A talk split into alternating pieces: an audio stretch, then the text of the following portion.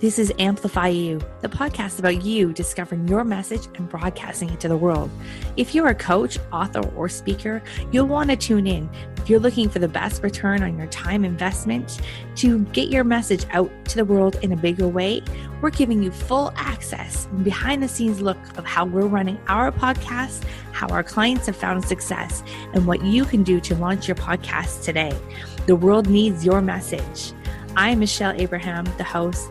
Join my family as we unleash your unique genius and find the connections you need to launch your adventure today. Join us and let's get amplified. Hello, hello, Amplify You, Michelle Abraham, your host here today. And I'm so excited, you guys. I've got an incredible guest for you. Not only are we going to talk about, uh, we're going to talk about an Ask the Expert topic today, all about retreats, but we're also going to share a little bit of behind the mic because my guest today has not one, but two podcasts. So uh, let me introduce you to Anne Gordon. Hey, Anne, how are you doing?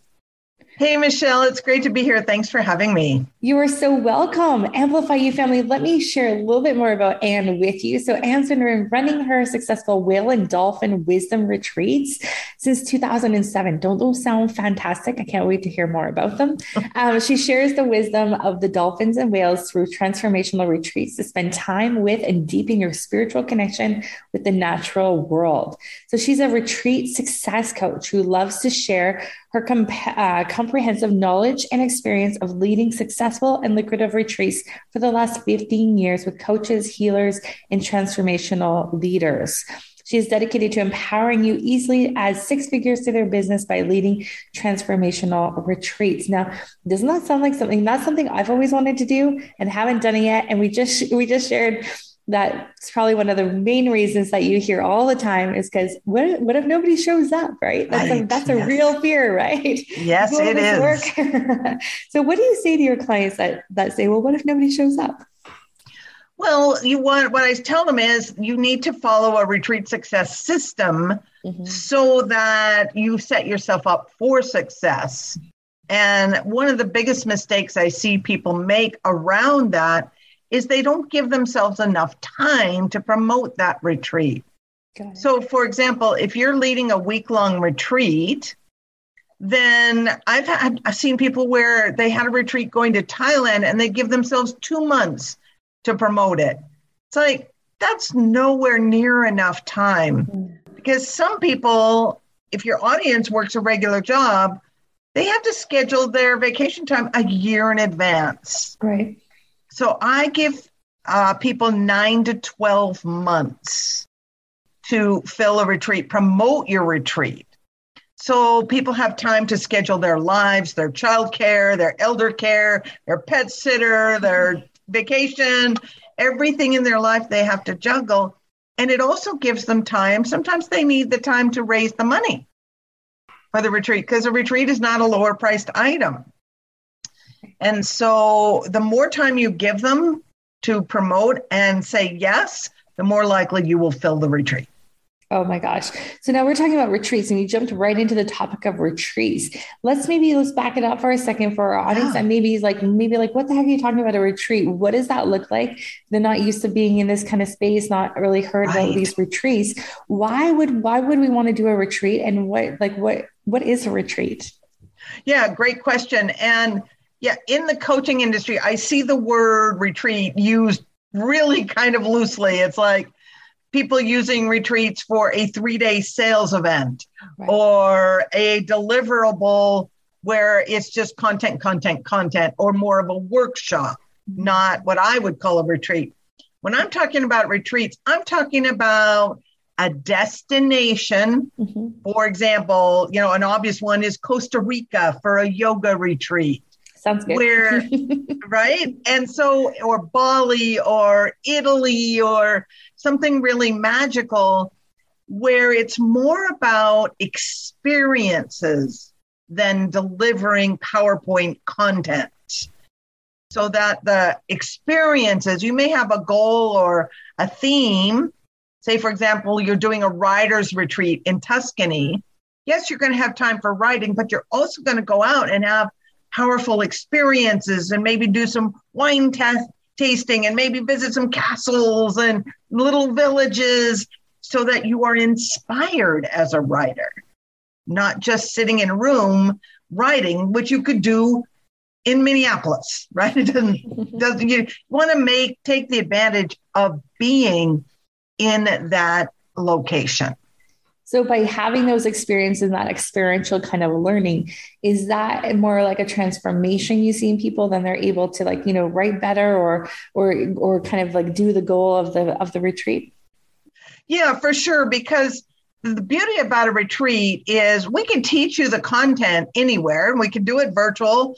We could do it, you know, anywhere in the world. However, when you go away, kind of step out of your comfort zone and you put away, you're not being distracted by your life, by your phone, by your emails, by all of that. You're all in.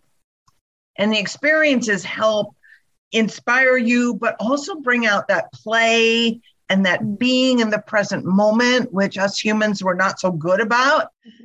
And so that really helps.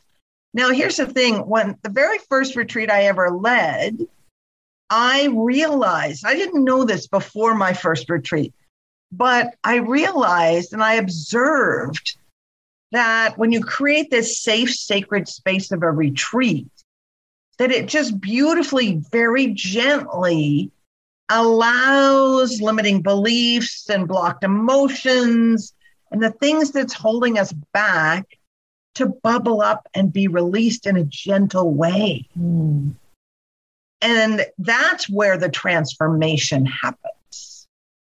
And what I like to say is on a retreat, you don't have to have a traumatic breakdown and you don't even have to discuss it yet you can still have a powerful breakthrough. Mm. Now, is that something that's inspired by like the coaching or just the environment or like the people that are there? It's how you create the retreat. So, a lot of times it's the environment. Mm-hmm. I've had, I'll tell you a really powerful story that will illustrate this. I had, I do an annual Gifts from the Gray Whales retreat in Mexico where we go hang out with gray whales that come right up to the boat and we can touch them and pet them and kiss them. Wow. And it's just amazing.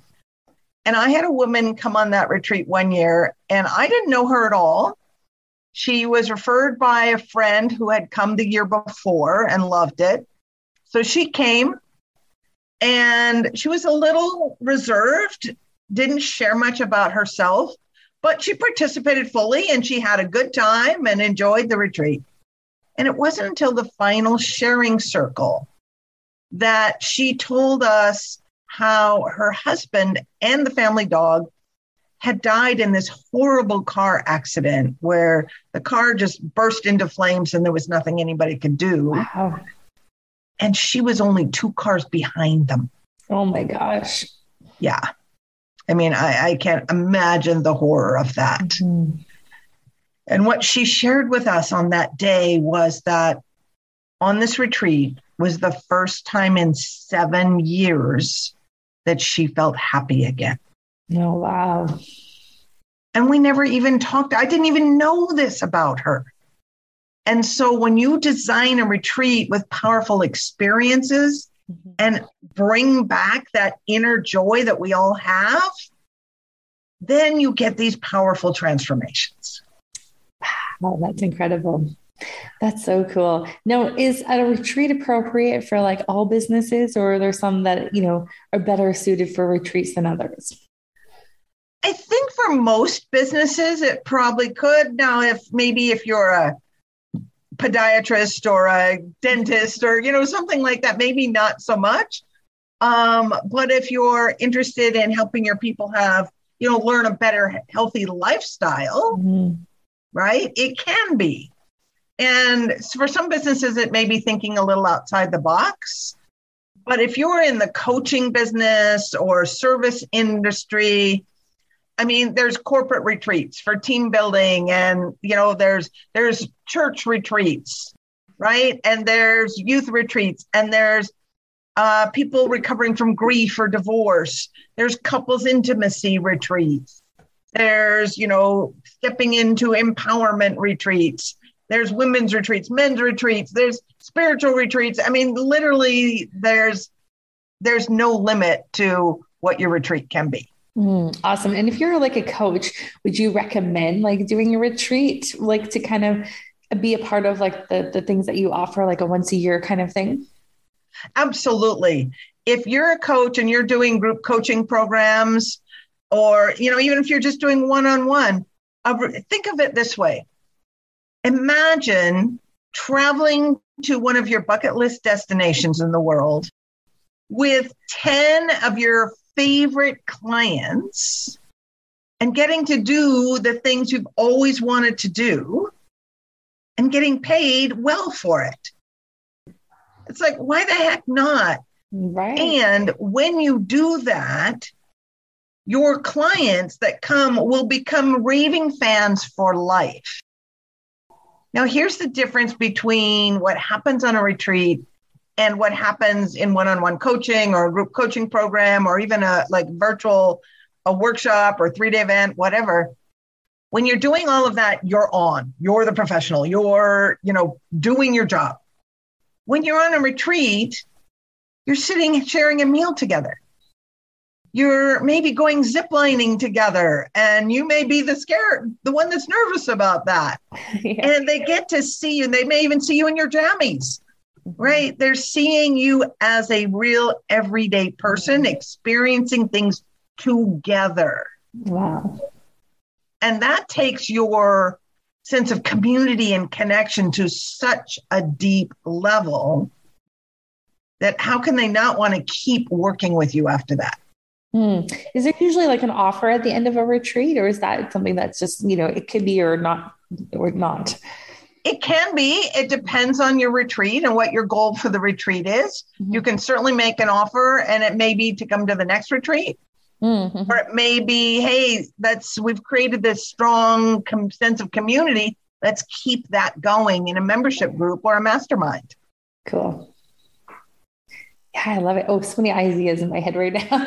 nice. oh my goodness. So cool. So is it um is it something that it costs the the host a lot of money to put on a retreat or is that something that like the cost is usually covered by the people's uh, fees to come to the retreat? It shouldn't cost the retreat leader a penny. Mm, okay. When you do it right. And that means that and you don't even have to spend money out of your pocket to make a deposit on the venue or your hotel, whatever, you shouldn't have to spend any of your own money. Mm. And, and I, I do hear people saying, well, I could never afford to get started. Well, you don't, you shouldn't pay for it. Then there's some tricks to getting it. Like when you first announce your retreat, yes, you have everything figured out.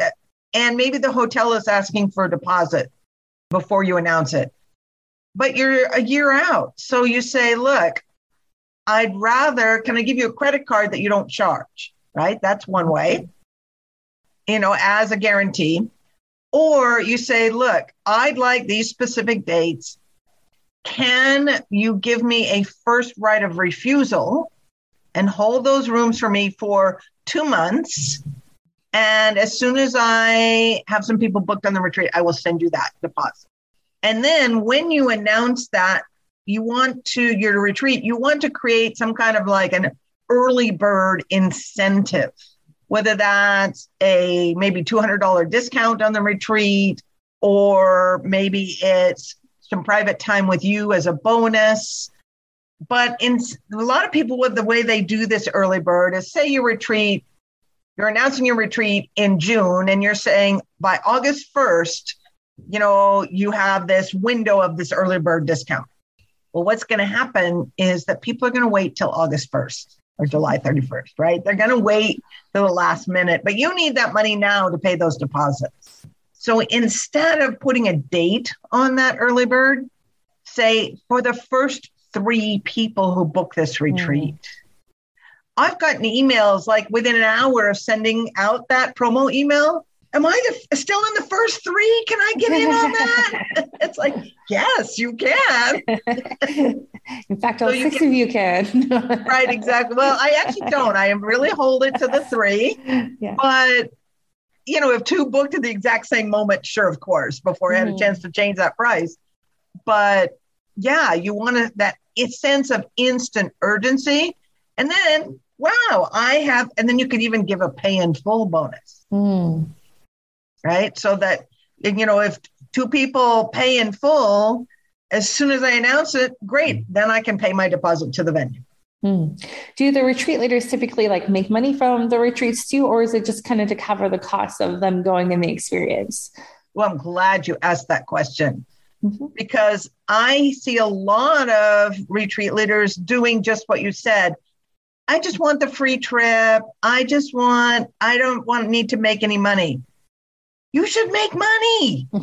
There's no reason why you shouldn't make money you should always build it so that you do make money on this. Now, here, let's just do, I, I'm not a math person, but do some basic numbers. If your retreat, a week long retreat, is $3,000 and your expenses are 1700 I'm going to pull up my calculator because this doesn't work and numbers don't work in my brain so much. But so it's 3000 minus 1700 that's $1,300. That's your profit. And if you've got 10 people, that's 13,000 people. If you had 20 people, that's uh, $26,000. Mm, yes. And what if you led four retreats a year? That would be pretty That's great. over a hundred thousand dollars in profit from going and playing in your favorite location with your favorite clients doing your favorite things. Sounds Why not? Awesome.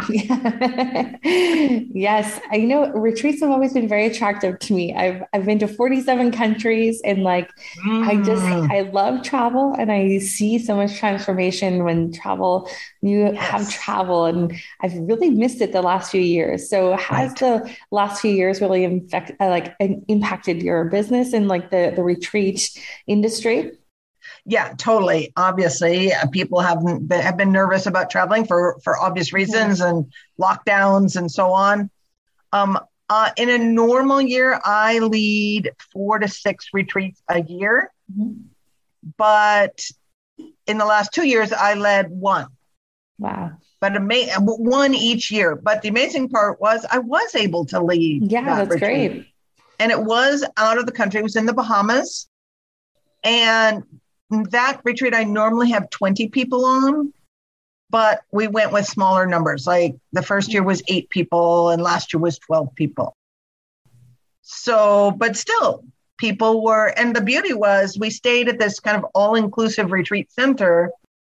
We didn't, the, and the boat that we went out with that was about swimming with wild dolphins is docked right at the retreat center. So we never had to leave once we were oh, there. And to get into the Bahamas, you either had to be vaccinated or have a negative COVID test. Mm-hmm. So once we got there, we knew everybody was in this COVID free bubble, which was such That's a relief. yeah. Well, the good for you for being able to do it the last couple of years. That's awesome. And now are you seeing a lot more people interested in traveling? There's a lot more places opening up. That's more retreat yes. centers are opening up again. Yeah, absolutely. And I want to come back to this because I also want to mention that I did do a pivot in in April 2020. I led my very first virtual retreat. Ooh. Which was taking as many experiences as possible from a live retreat into a virtual format. Not just a workshop, not just all mm-hmm. PowerPoints, but bringing in some improv games and some community building activities and movement and things like that. So it's a, a more whole body experience. And what I learned after I led the first one was like, how come I haven't been doing this the entire time? because a virtual retreat is usually a very lower priced item. So mm-hmm. if I do a one day, six hour virtual retreat, I charge 197. So it's kind of it's a great way to take somebody who's been on your email list that has never purchased anything from you right. to becoming a paying client. Mm-hmm. And then uh, that know like, and trust factor goes much higher after the retreat is over. And it's a perfect way to then tee up your live retreat. Awesome. I love it. So, are the people that come to your tr- retreat, do they usually know each other before or are they, they, they're brand new to each other? oftentimes i mean sometimes somebody will bring their their spouse their partner a friend mm-hmm. you know their their adult daughter kind of thing but most people don't know each other. Yet it always works out that it becomes this beautiful, aligned group. I mean, and I just led two weeks ago, I got back from my gray whale retreat in Mexico, and I had eight people. And there was a friend of mine who came on it, and he had come on that retreat several years before. And he said at the end, he says, I didn't expect to laugh so much this time because the group just really gelled and there was so much play and laughter and silliness that it was it's just really beautiful to watch. Oh, that's so fun. I love it. Well, um, you've got me excited about retreats again. Nice. nice. So now you have two podcasts. So I want to shift to the behind the mic segment of this. Yeah. And, you know, I didn't even know you had two podcasts until we started talking before the show. So this is great. Right. Um, so tell us a little bit about the two different podcasts and what they're each about and, and what you can expect for as a listener. Yeah, sure. So the first one is transformational travel. And one, as you were talking about all your travels, I need to have you as a guest on my show. and that is all about it's I'm interviewing people who have had powerful life-changing experiences through travel. Now, that travel could be spending time at an ashram in India. It could also mean having a powerful aha moment walking in the park down the street from your house. So there's some really fun interviews on there, and I love talking to people about what they've learned and how their eyes, their mindset, their perspective has shifted through travel. So that's one. The second one is called Dolphin and Whale Tales, T A L E S. And it's all, a lot of it is, some of them are interviews, most of them are just me talking and sharing the wisdom that I have learned through my observation and time with, as well as directly received in meditation through with the whales and dolphins and how that they're teaching us how we can live a better life. Mm, I love that. So that's, that's a fun one too. Have you always been involved in travel or was this is this like a new a new kind of business for you in the last few years? Well, I've always loved travel. Mm-hmm. My my history is kind of weird. I I studied biology and zoology mm. and animal behavior in university. Well, I cool. worked as a zookeeper. I trained animals, wild animals, to go out and do school educational outreach programs to teach a respect for wildlife. And then I also trained animals, wild and domestic, for movies and television. Oh, cool. For over 20 years. So animals have always been the theme. Yeah, that's amazing. Throughout. See why the and dolphins I, and whales. yeah. And I grew up boating in the Pacific Northwest. My dad had a boat. I grew up watching the orca whales. And then I got hired on a, a film that was shooting in Panama mm-hmm. that hired a local indigenous tribe as the actors.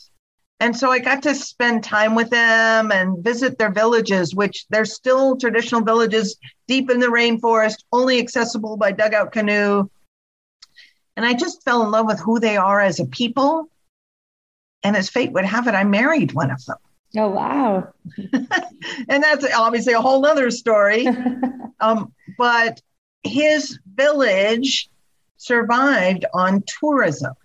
And when I moved down there to be with him, I I mean obviously there's not much of a film industry in Panama, mm-hmm. so I couldn't really continue that career. And so I realized that people that came to the village to learn about the tribe were fascinated by me being me being married into it and then my perspective as an insider and outsider.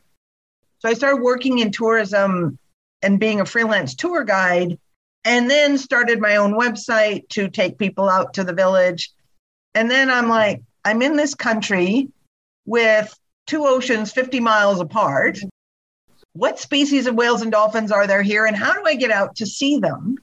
And I found that nobody was doing whale watching in the entire country. And it's one of the easiest places in the world with humpback whales that come from both the northern and southern hemisphere to breed oh, wow. birth. And so I literally pioneered the whale watching industry in that country. Mm. And as I was doing the day tours, pardon the pun, I wanted to dive deeper into connection with my clients as well as really get into the spiritual aspect of connecting with the dolphins and whales. That's when my retreats were born in 2007. Oh, so cool. Wow, what a fascinating story. That's so interesting. I love hearing everyone's story is how they got yes. to where they are. It's always right. not necessarily a straight line. not at all. Not at all. But well, but it's been great, great fun. So now is is uh, whale watching still a tourist tourism activity in Panama? It is. I no longer live there, mm-hmm. but there are many people boat owners and I trained a number of tour guides. And so there are people that are doing it now. Yeah. Oh, that's so cool. yeah. So your stake to claim was inventing to- whale tours in Panama. I love it. I did. so cool. So now before we let you go, any last words for our um, listeners that maybe like, oh, have been inspired by either going on a retreat or maybe leading one of their own. Any mm-hmm. words for them? Words of wisdom. Yeah, for sure. And I, you mentioned earlier about, you know, are people traveling now? And, and we, I wanted to answer that before we get into the last words. And that yeah. is, yes, people are. Um, I actually have four retreats scheduled for this year.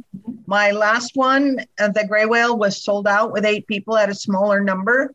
My next one is in June, and it is almost sold out, and that's going to be 20 people. I just have a wow. few spots left on that. I have an orca retreat in the Pacific Northwest. That one is half full. I have uh, swimming with humpback whales in French Polynesia in oh October, and that one is half full. That so sounds amazing. people are interested in traveling. Yes. Hmm. That's great. That's good to hear. It's good to hear that, you know, that could be something I think you'll put on hold for a little while there. right, right. It, it can be done. Um, you know, sometimes there's some testing that needs to be done, but we just figure that in. Yeah. One last question on that before I let you answer your last your okay. last final words. Now, do you recommend people go to where the retreat's going to happen first before they lead the retreat there?